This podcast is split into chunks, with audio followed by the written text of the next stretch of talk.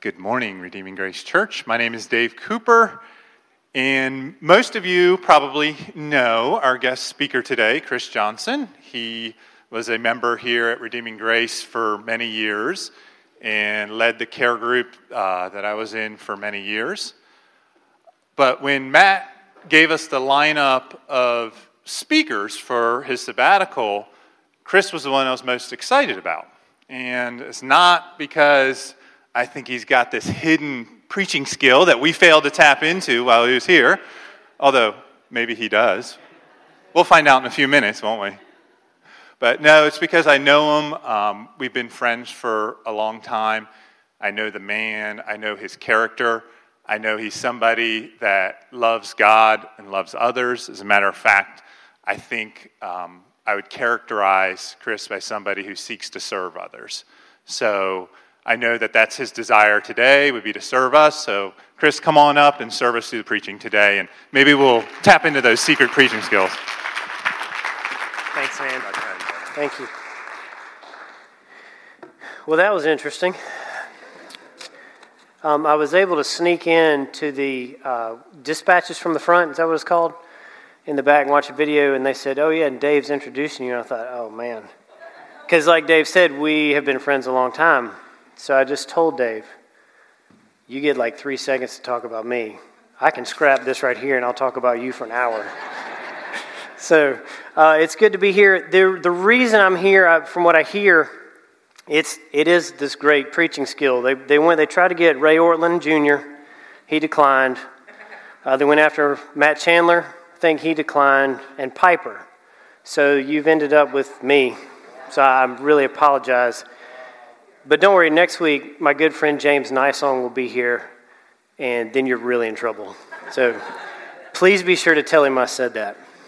Um, the goal this morning is to encourage you and to, to bring encouragement and to highlight kind of our partnership in the gospel. It's not an official partnership. It's not like we have an agreement with Renewal Church in Anderson and Redeeming Grace Church here. But Meredith and I and our family were here for 12 years. And in essence, when we, we have lived in Anderson the whole time, but when we went back, it's really kind of a view of a transplant. I mean, we are, we are from y'all. Our DNA was formed here. And so I want to highlight that, and we'll talk about that a lot this morning. Um, so, just to highlight our connection in the gospel, and then we'll start with just an update on the Johnson family. Many of you know us. I see a lot of faces that I don't know, um, so I apologize for that. But my name is Chris. We were here for a long time, and I'm, I'm glad to be here this morning.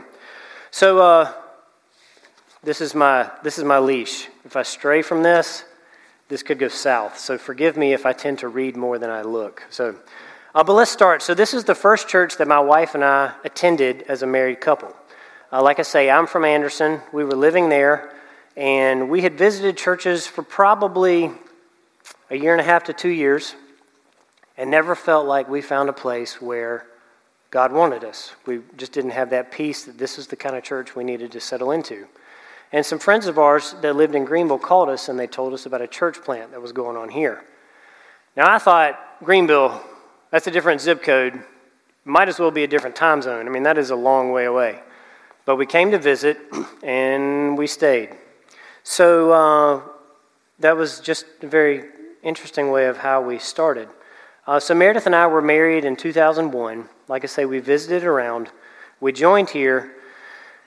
And as young adults, I think the Coopers were the only other, quote, young family, which means in their 20s with no kids at the time. And uh, older couples and the pastoral staff really poured into our life. Uh, we learned all kind of things. We benefited greatly from that. Uh, our first child, Hadley, who's now 14, was born and I had to, Meredith corrected me this morning on the way here. She was the first, first child born into the church, which means that of people that didn't have kids, we were the first one to have a baby in the, in the church. So uh, we had no idea. I mean, we just were a young, young couple with having our first kid, kind of like, well, this is exciting. And all these people that had been there before were bringing us meals right? So every Sunday we would come and somebody different would walk up with a meal for the week or whatever. And uh, one couple in particular, it was Josh Pratt's parents, brought a cooler. right? With five meals. You know, the instructions are laid out. You bake for 350 at whatever temperature for however long. And I just remember as a, as a young man thinking, wow, we should have another baby like quick. This is pretty good. Uh, but but it, it was really an example of the genuine love and the genuine care that we were receiving that was being poured into us. And that, that has changed who we are. That has helped help us develop into who Meredith and I are. Now, let me see where I am in my notes here. Uh, but it helped ground me as a husband and a leader of my home. Uh, we learned from this church that life and growth happen in the mundane, normal times of life. You know, we hear of these conferences people go to, you hear a great presentation on a certain topic, and you get really excited and you grow. But the real character and the real development that comes out of life comes in the mundane, boring, diaper changing, get up, go to work every day, get up, go to work again the next day. It's in those details where God really works on who we are. And we learn that here because that's kind of boring to hear. No one wants to know that, but that's the truth. Uh, yep, already talked about Hadley. She's now 14. Uh, so as time progressed, I became a life group leader or a care group leader. Under the care of the pastoral staff, I began to learn different pieces of what it was like to be a pastor, to shepherd people. Now, I want to pause here. I'm not trying to say that life group leaders are pastors, life group leaders are elders or deacons. We're not talking about polity this morning. But for me, there were pieces of caring for people and lessons to be learned that I learned under the pastors that were here which set me up to be an elder in Anderson in a big way. Uh, there were lessons about caring for people, how you sacrifice your time, what that looks like, loving people when they are difficult, being loved when you're the one that's difficult, watching people struggle in life, suffering loss of life alongside dear friends, rejoicing when babies are born, and then realizing, oh, wait, they need a meal schedule, and I better get on that. Thankfully, I have a wonderful wife, wife who can handle that. She thinks ahead of me, so that's good. Um, there's great joy and hope in what the Lord is doing in bringing the next generation to Him. Uh, but in our, in our care group, there was deep fellowship and care for one another uh, that extends to this day. As a matter of fact, our care group will still, on occasion, get together. And, and that group, there's, there are people from all over. I mean, they're, they've scattered all over the place now. But we still do get together, and that's a testimony to God's goodness and His grace in our lives and what He did. Uh, and it's more like a family reunion. Um, but as a life group or a care group, we were able to watch the Lord provide uh, for a foreigner who had come into our midst through some means that He'd given us. And we were able to watch that situation because um, she had needs that were beyond anything we could handle. Um, we tried our best, but we could see God move and, and use His resources and His power to meet her needs. Um, and she's still here today, and we love her very much. Um, but it was a great time and a great lesson for all the folks in our care group. Um, as time progressed, though, our children were getting older. We were homeschooling. We were in a homeschool co op in Anderson. And as the girls were getting older and meeting new friends, they were really starting to put down more roots in Anderson. And we had this divide. I mean, it, was, it takes about 45 minutes to get here. So as they get older, you know, your kids' friends are pretty important, who they hang out with. And a church is a great place to foster those relationships. So Meredith and I began having the conversation do we stay in Greenville at church or do we look again in Anderson? My first gut reaction was no, we don't. We were there for two years, kind of wandering around aimlessly, trying to find where the Lord would have us and nothing panned out. But I think, uh, I think God must listen to her in prayer more than he does me because as we continued to dis- discuss this, my heart started changing, not hers. What's up with that? Fine leadership right there, folks. Fine leadership. Don't, don't do that. Um, but we had wrestled with the question of what is a local church. We were going to a local church, but it wasn't really our local church. We were 45 minutes away. It had served its purpose in our life. God had used it to shape who we are in a major way. Our children had grown up here, but we couldn't really put to rest what it, we felt like He was calling us to do. We had thought about moving this way, the doors didn't seem to open up quite right. And so uh, at the time, Redeeming Grace here was going through pretty big transitions. Uh, we were looking at buying this land.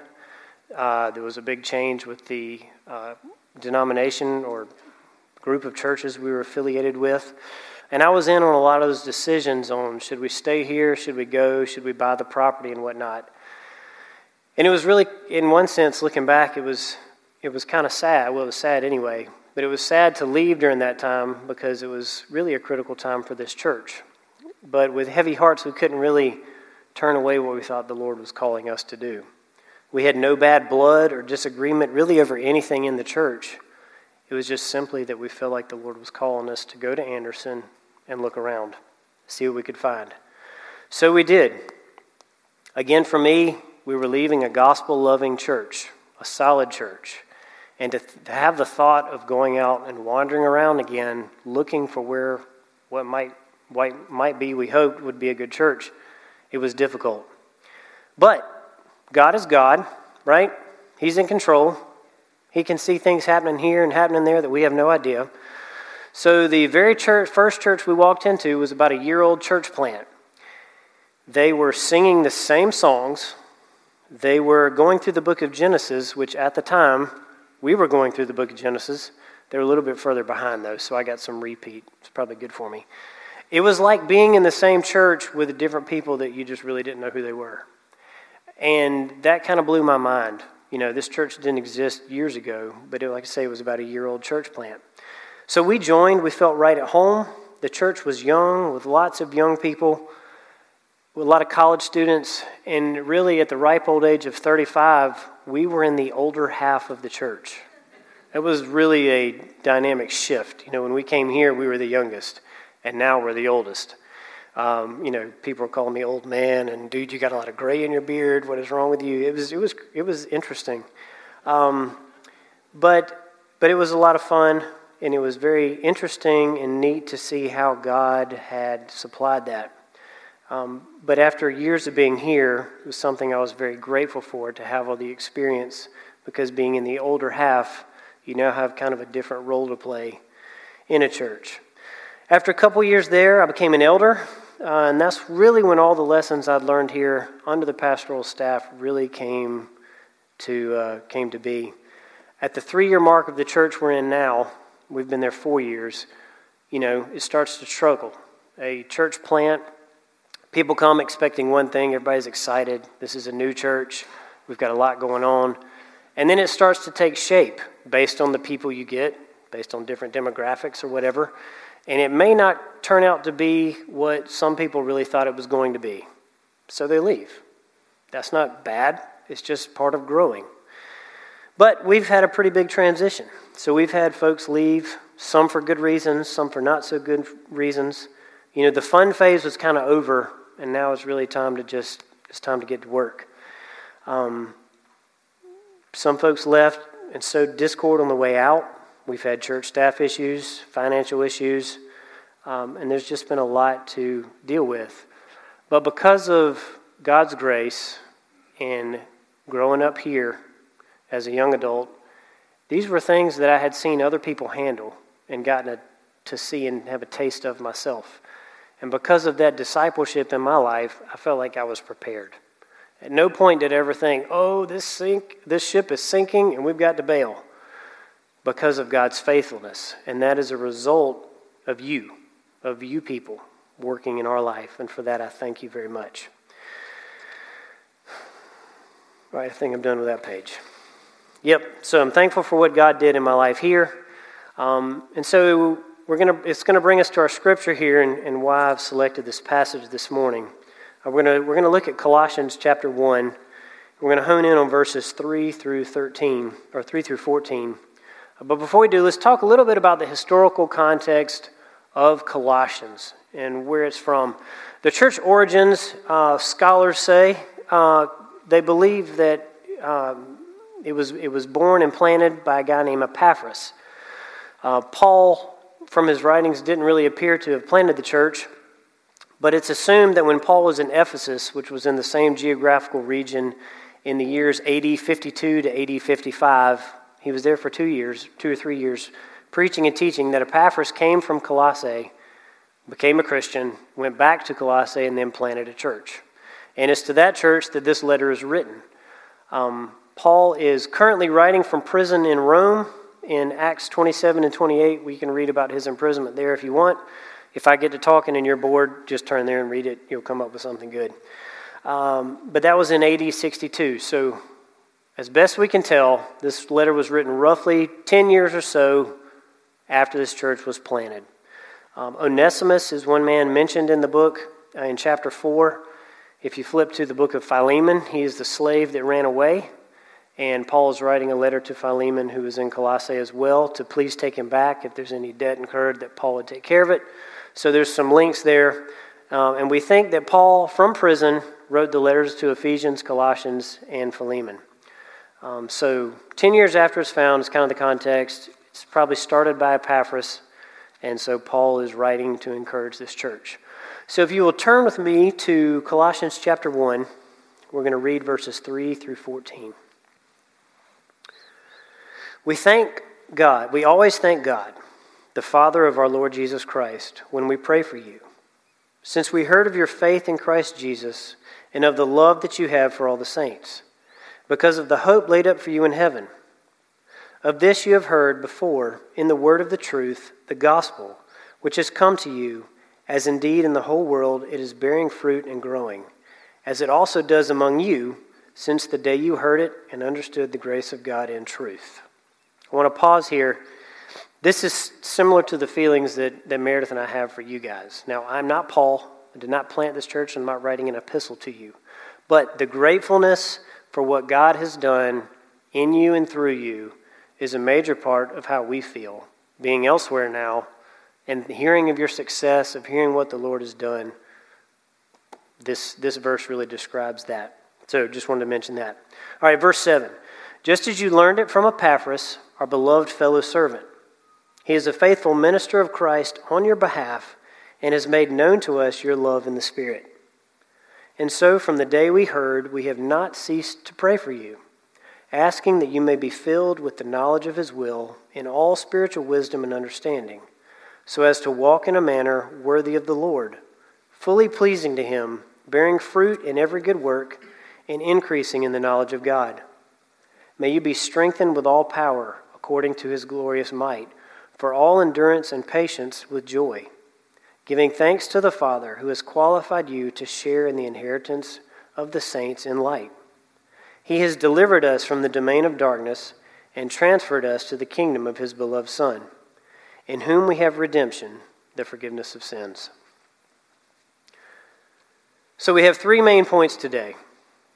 For those of you that take notes, this will be easy. The first point is thankfulness in prayer, and we'll dive into these in a minute. Number two is continuing in prayer. And number three, thankfulness to God for the results of the gospel. So, point number one thankfulness in prayer. Why is Paul in verse 3 thanking God for the church in Colossae? The first thing is because he has heard of their faith. The second, he has heard of their love for one another. And thirdly, it's based on the foundation of the truth of the gospel. The foundation of Paul's rejoicing is a result of the work of the gospel, the good news of Christ, the Son of God, who, becoming like us, he lived a perfect life. He did not succumb to sin as we have. He took our curse, he paid the price of death for the sins that we commit, but he was raised to life because he was blameless. He didn't sin. Therefore, the penalty of death really didn't apply to him. It had no authority over him, and by his blood we're cleansed of our sin. Romans says if we confess with our mouths and believe in our heart that he is Lord, we'll be saved. We also know that there's nothing that we can do on our own accord to clean ourselves. We can't perform well enough. We can't do enough good things to save ourselves. Only God draws us to repentance. And the result, as we see in the life of the Colossians, was great faith in the Lord and a result of that faith was love for all the saints, love for one another. We see in verse 4 that Paul says, We have heard of your faith in Christ Jesus and of the love that you have for all the saints. Poses the question, why do they have this love? What's so important about this? And it says uh, further down, it says it's a result, the hope that is laid up in heaven. So it's the hope that we have for eternal life with Christ and with one another that inspires our love for each other. In this section of the scriptures, we see three themes that kind of go throughout the New Testament and different epistles that Paul has it's faith, love, and hope. These are common things that characterize Christians, or they should characterize Christians. Because of our faith in God, we love one another. And it's the grounding of our hope for the eternal life in union with Christ. Paul goes on to point out that the gospel is growing and bearing fruit in other parts of the world, just as it is doing in the lives of the Colossians. In verse 6, he states the gospel, which has come to you, as indeed in the whole world, is bearing fruit and growing, as it also does among you. Um, I'm here today to give you testimony that the gospel is indeed growing and bearing fruit in a little place called Anderson, South Carolina, just down the road. Uh, you've got Greenville here, that's where you folks are. You got Anderson down here, that's where us little people are, right? Um, we're getting your overflow, so if y'all would quit growing, we could have some less people and some more country still. It's kind of how we like it, but you know that's up to y'all. You're to have to solve that for me. Um, and see, I did all that, and I've lost my place. The gospel is bearing fruit and growing. Uh, but let's be clear that it's not any effort of our own, it's through Christ and what he has done. In John 15, 5, Jesus states, I am the vine, you are the branches. Whoever abides in me and I in him, he it is that bears much fruit. For apart from me, you can do nothing. Nothing at all. That's Jesus speaking. So, if anything is growing and bearing fruit, it's a work of Christ. There's just no way around it. There's nothing else that can be done. So, a few things I want to report to you that might bring you joy to hear. Again, if you follow the connection that we are, we are sent from you guys to Anderson, this, we are planted there from y'all.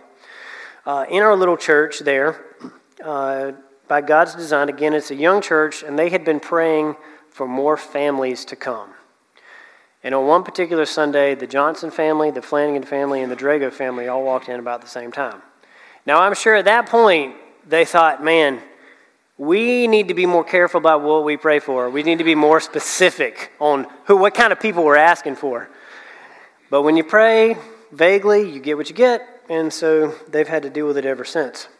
Um, but out of our church, there have been several different couples who have gone out and taken jobs as pastors. So you know, we're, it's a Southern Baptist church where we are, and I know the philosophy is a little different in how you send people out and missions and whatnot. But the point is, we've had guys who've gotten married, they've come out of college, they've attended our church for four or five years, and now they're going to other churches as youth pastors or associate pastors, um, but they have that gospel DNA, you know, and they're going to churches where it's traditional there's nothing wrong with tradition as long as you're honoring the right thing. Now, we all know, especially if you grow up in the South, church can be traditional and that's it. There's really no life. These guys are coming from a church that has life and they're taking it to some of these older churches who may have life, they may not. I don't know, I don't go there. But I know these guys keep coming back to our elder board at church asking for advice, talking through things. And so it's neat to see here in the U.S. little fingers of gospel people going out to spread his word. So that's one thing. It's pretty cool. Um, secondly, one of our elders was transferred to Germany for work. Got to earn that paycheck, right? But guess what? They didn't go with, to Germany with the idea of this is simply for a paycheck. They're Christians, thinking like Christians, thinking about the gospel, and they went to Germany to earn a paycheck and to share the gospel. We also had a German couple who transferred here. A lot of this has to do with Bosch. Um, they transferred here. They went to our church for about two years. Again, we have our impact, whatever God's going to do on those folks, and then they go back to where they came from. So in our little Podunk, Anderson, South Carolina church, we're reaching the world. The kicker is, I know that's happening here. I know of people that have come here for the same reason and have gone back to where they came from. So you're having the same impact we are. I'm not trying to share you this with you so that you're like, man, Anderson is really getting it. No, it's a testimony to God's faithfulness and God's goodness, and that we're connected in our work, in what He's doing. Uh, and this was interesting. So again, the uh, the video I stuck my head in on this morning here was of Liberia, of work going on there. Uh, we have a young lady, and by young, she's a second year teacher, basically fresh out of college, who started an orphanage in Africa. Now, please don't ask me the details of how she did that. I don't know. I'm not that smart. I couldn't figure out how to do the logistics and make that happen. But she raises support. She's got people on the ground there, and she works there in the summertime. So, our little church is trying to find out ways to partner with her to help her, whether it's financially. Of course, you know you have the same old issue ain't nobody got money. But trying to partner with her with money, trying to resources and what we can send. But still, it's neat to see what the Lord's doing in that young lady's life to start an orphanage in Africa. Uh, but then, lastly, and the biggest thing, we're able to walk alongside young couples who are just married, just like someone did for us here. Tell them, tell the young man as he's a husband, "Hey, bud, that was a really st- stupid thing you said to her. You're an idiot." Why? Somebody said that to me. Why? Because I needed it, right?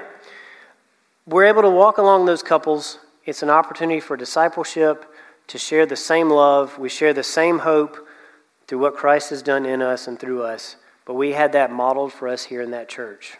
For that, again, I thank you. So, as we look at verse 7 again, let's talk a little bit more about Epaphras. Who is this guy? And again, it would appear that he planted the church uh, the footnotes in the ESV Study Bible indicate Paul didn't plant the church, Epaphras did. He was a faithful minister to the gospel.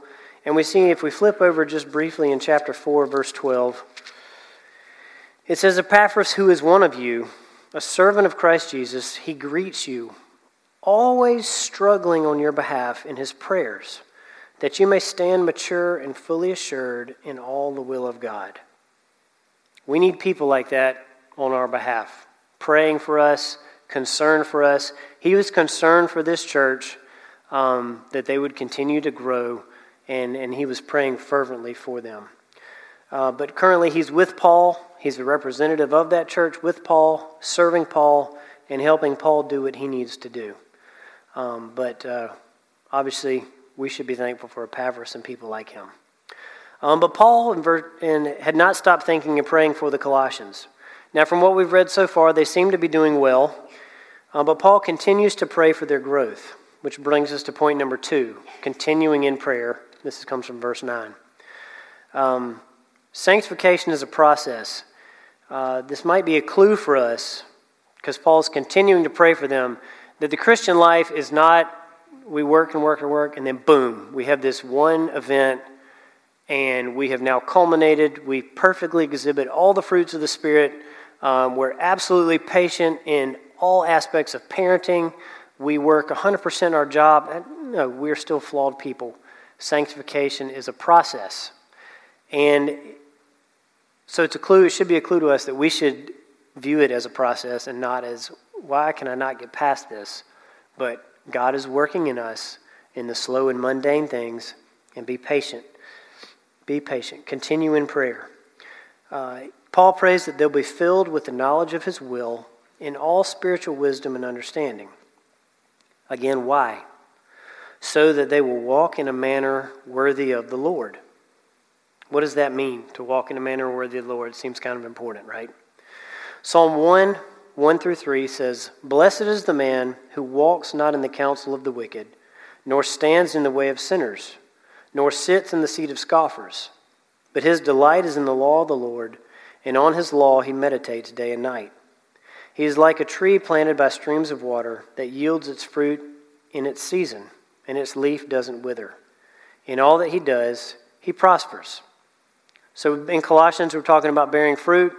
In Psalms, he's talking about being a tree planted by water that yields its fruit in season. Ephesians 4 1 says to walk in a manner worthy of the calling, with humility and gentleness, with patience bearing one another in love, eager to maintain the unity of the Spirit. Ephesians 1:17 says that the God of our Lord Jesus Christ, the Father of glory, may give you a spirit of wisdom and of revelation in the knowledge of him, that you may know what the hope to which he has called you is. So God supplies the wisdom and the understanding. and he describes what it looks like through his work.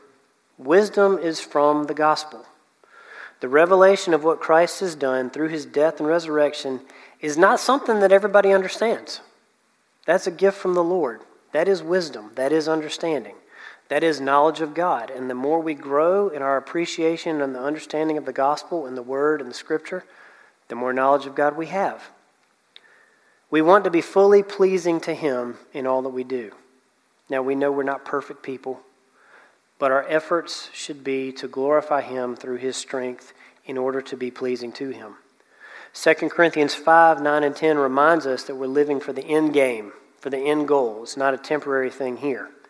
It says, We make it our aim to please Him, for we must all appear before the judgment seat of Christ so that each one may receive what is due for what he has done in the body, whether good or evil. So there is a judgment coming. We don't talk about that a whole, whole lot, but it's real, and we'll give an account for what we have done in the body, whether good or bad. So, in our efforts through Christ and what he's doing in our hearts, we want to walk in a manner worthy of pleasing him in all that we do. Paul prays that they'll bear fruit in every good work and they're increasing in the knowledge of God. Again, hear the echo of Jesus back in the book of John that we've already mentioned. That apart from him, what can we do? Nothing. So when we bear fruit that's pleasing to him, it is pleasing to him, and it proves we're abiding in the vine or in him. And our knowledge of God will increase. And that's kind of the, one of the main points of the Christian life is to know God more, right? To be in more, deeper and deeper relationship with him. But it's kind of a tumble effect. The more we understand, the more we have wisdom, the more we bear fruit. The more we bear fruit, the more we increase in our knowledge of Him.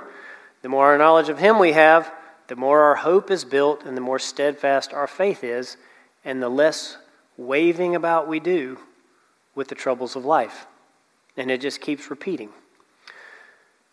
So we want to walk in a manner worthy of the Lord. We want to be fully pleasing to Him, bearing fruit in every good work, increasing in the knowledge of God. As we move on in the text, Paul prays that they'll be strengthened with power in verse 11. It says, May you be strengthened with all power, according to his glorious might, for all endurance and patience with joy. Power sounds good, right? Yeah, I've got power, so I can do what I want, or I can do better at this. It's not exactly what Paul's talking about here, and he says what it's for. It's for all endurance and patience with joy. Now, why would Paul go and talk about endurance and patience. I mean, we've had faith, love, and hope. Those are all great things to build on. You can get exciting about, excited about that. But now there's a need, a need for endurance. What's the catch? Endurance is usually for like marathon runners and stuff like that. Well, Paul prays for endurance and patience because life is hard, right?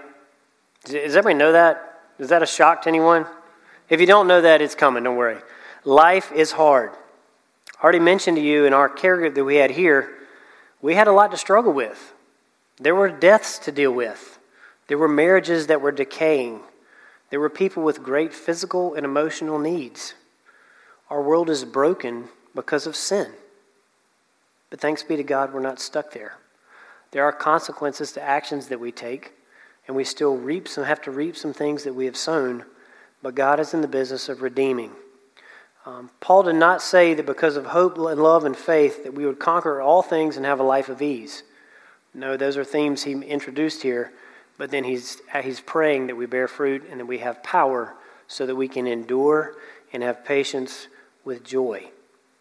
Paul is the guy who, uh, again, was writing this letter while he's imprisoned. He's in jail. You know, I don't know what a Roman prison looks like, and there's a lot of talk that he was kind of more like under a house arrest. But either way, he's not free to do what he wants. Right? So he's telling us to endure and have patience with joy. And this dude's been stoned multiple times. That's why they throw big rocks at you. One time in particular, they left him because they thought he was dead. And then he gets up and moves on, and what does he do? He continues to preach the gospel and write letters and encourage the church. So to hear that from him it's a big deal. I personally have never been stoned, so I'm thankful for that, uh, but I'll just take his word for it that it's a bad thing. Um, but the Lord has recently helped me, uh, really kind of in this season of life, Again, I mentioned earlier that, that our church has been through some, some rough times, and of course, as an elder, I'm right there in the meat of it, trying to figure out what's accurate, what's not accurate, where do we need to repent of sin? Is there sin here, or is this person crazy? You know, you have all these things that you have to do, and it's not, it's not, it's not easy. It's, it's been tough, but fortunately, by God's grace, we're coming out of that season. Um, but uh, there's an exercise group that I participate in from time to time and I promise this will relate if I do my job right. Uh, it is based on there's uh, there's a military or former special forces group that kind of invented this thing, and so a bunch of people will get together. You'll sign up for an event. You'll carry a rucksack on your back with about oh it's about comes about 40 pounds. You show up at nine o'clock at night at a given location. You sign up. You pay money for this, right? And then this former special forces guy shows up out of the dark somewhere and he's like, get in line, no, you know, and you're like, oh, man, what's happening?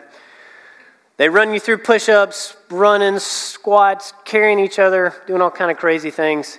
Um, at the last event, uh, we were at Furman at the sand volleyball court, and they were teaching us how to do buddy carries, where you carry somebody who's wounded or injured. Well, earlier that night, the guy had asked who the biggest guy in the class was, and some guy raised his hand. He weighed like 240, I think. Well, so we're in buddy carries. We've been doing push ups, right? So I'm down on the ground, and it's time to do buddy carries, and I stand up, and the guy says, Partner up. And here's this dude, 240 pounds. He's like, Hey, we good? I was like, Oh, man, here we go. So, anyway, the point of all this is this group has a morale patch. It's a slogan that they, uh, they embrace. And I will, I've cleaned it up a little bit because we're in church, right? So basically, it's embrace the stink. Embrace the stink, you know? Stand up, 240 pound guys there, I got to carry him. Embrace the stink. Yes. And it's to get you kind of fired up. Life is hard, there are objectives to accomplish, and it's not easy. So go in there and just think, yeah, here it comes, embrace it, it's going to be fine. And so I'd kind of, you know, kind of gotten that in my head, like, yeah, work, got to go to work again. Oh, this person's mad at me, embrace the stink, right? And I, you know, gently feel this, not literally, but this tapping, right? And I think the Lord said, hey, Chris, let's tweak that. Let's change it a little bit. Maybe let's add some scripture to this. Not add it to embrace the stink, but this is the day the Lord has made. I will rejoice and be glad in it. Sounds a little bit different than just simply, oh, embrace the stink, right? Rejoice and be glad because our faith is in God. In the obstacles that come up in life, for whatever reason, God is with us. So I don't have to carry the 240 pound dude alone, even though it felt like it. No. The Lord is with us in all of our difficult times and in our good times. And we're called to endure with the power that He has given. It's not a power on our own that we muster up and hype ourselves up to get through. It's a trust in Him and it's, it's given to us, our, our strength to get through is given to us from Him. So this is the day the Lord's made. Let's rejoice and be glad in it. Don't simply embrace the stink, embrace God. Right? Told you to tie together. You were wondering. So, point three Paul's given thanks for the results of the gospel in the life of the Colossians, and we see that in verse 12. So, giving thanks to the Father who has qualified you to share in the inheritance of the saints in light. He has delivered us from the domain of darkness and transferred us to the kingdom of his beloved Son, in whom we have redemption, the forgiveness of sins. So, Paul's thankful for the inheritance of life that the Colossians have through the gospel. He's, in, he is thankful for salvation from darkness, that's where we all were, and transferred us to the kingdom of light. So we see that God has qualified us to share in life. It's not what we have done or that we perform well. Let's not gloss over the fact that we were dead in our sins. We were dirty, we were vile. Some of us were proud. We were boasters of our own good deeds and how great we were. We were worshipers of idols. And if God had not redeemed us, that's where we would be. No knowledge of God, lost in the dark, thinking we were something more than we were. And there's also a punishment that goes with that, by the way. but by God's grace, through Christ and the gospel and what He's done on our behalf, We have a Savior if we trust in Him. And He delivers us from the domain of darkness and transfers us to the kingdom of His beloved Son. We have a new state. All our abilities to overcome difficulties and live for Him, which is what He's called us to do, He also gives us the means to do that. He changes us on the inside so that we are able to please Him. He has accomplished this, so we're able to live for Him and give glory to Him. So we've been delivered from the domain of darkness. Christ is the beginning of our faith, and He's the beginning of our hope, but He's also the fulfillment of what we hope for. So we don't ever get away from Him. So to recap, and in closing, we see Paul's thankfulness in prayer. It's because of the gospel.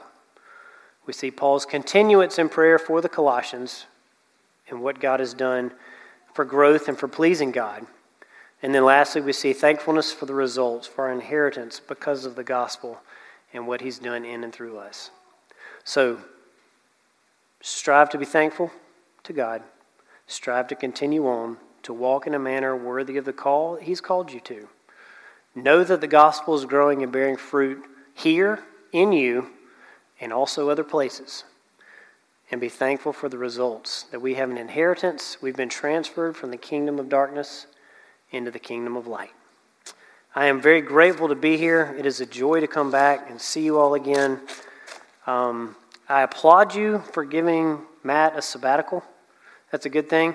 Uh, one other thing, this is not serious at all, but I figured it'd be good to, for you to have a bunch of duds come in here and preach so that when Matt comes back, you're like, thank God you're here. But continue to show appreciation for your pastor and your pastors. It's not an easy job. They do well. They work hard. And uh, but you know, I'm I'm preaching to the choir now. So thank you all very much.